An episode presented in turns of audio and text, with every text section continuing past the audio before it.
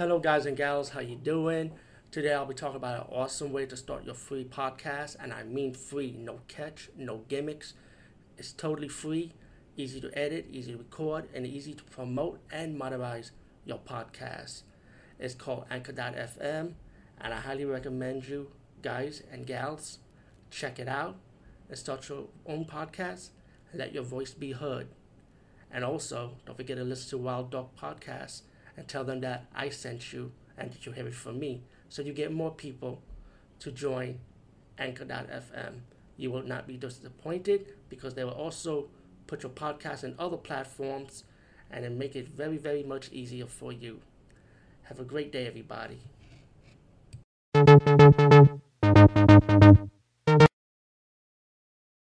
Be talking about a rare movie. Finally, a couple of my rare DVDs came in today, and let's just have a slew of stuff. So I got a lot of stuff to talk about this time. And um, one of the rare movies I'll be talking about is called Elves. And this is a movie I read about a long time ago on online, a couple of years back. And I always wanted to see this movie, so I finally have a chance to review it and talk about it. And well, mainly talk about it because at, at the time I did the video blogging thing. But um, Elves is it's kind of like it's not the best movie. It's really it's just silly movie and stupid at the same time. But I did enjoy it, you know, because it was just silly. Um, Elves is about these three ladies, right? And one of them happens to be the heroine of the movie.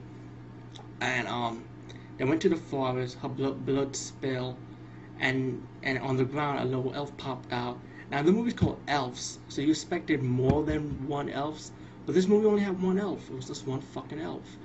And anyway, also the movie have um if I can if I'm right, Dan Haggerty who happened to play Grizzly Adams, if I'm right. But um he plays like a cop, a full an ex cop actually, and he, he's out there looking for a job, and he ended up getting involved Santa Claus in a mall.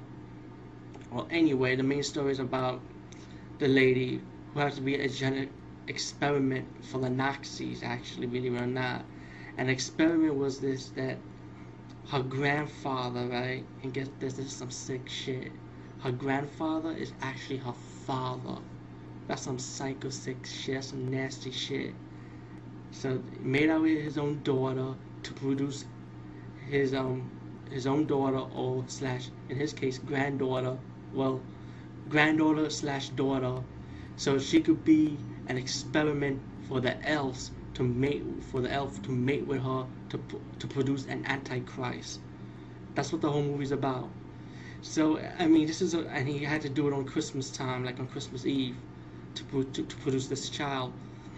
So the girl and Dan Haggerty's character, the detective, have to work together to um, find out what's going on, or find a way to destroy the elf and it's, it's just some sick shit, man. It was some weird shit, but that, by the origin of the daughter. But all in all, the movie was was enjoyable. It's not perfect. There are your kill scenes in the movie, but they like cheesy kill scenes, simple stuff. But anyway, check out the movie Elves if you could. Anyway, this DVD movie, but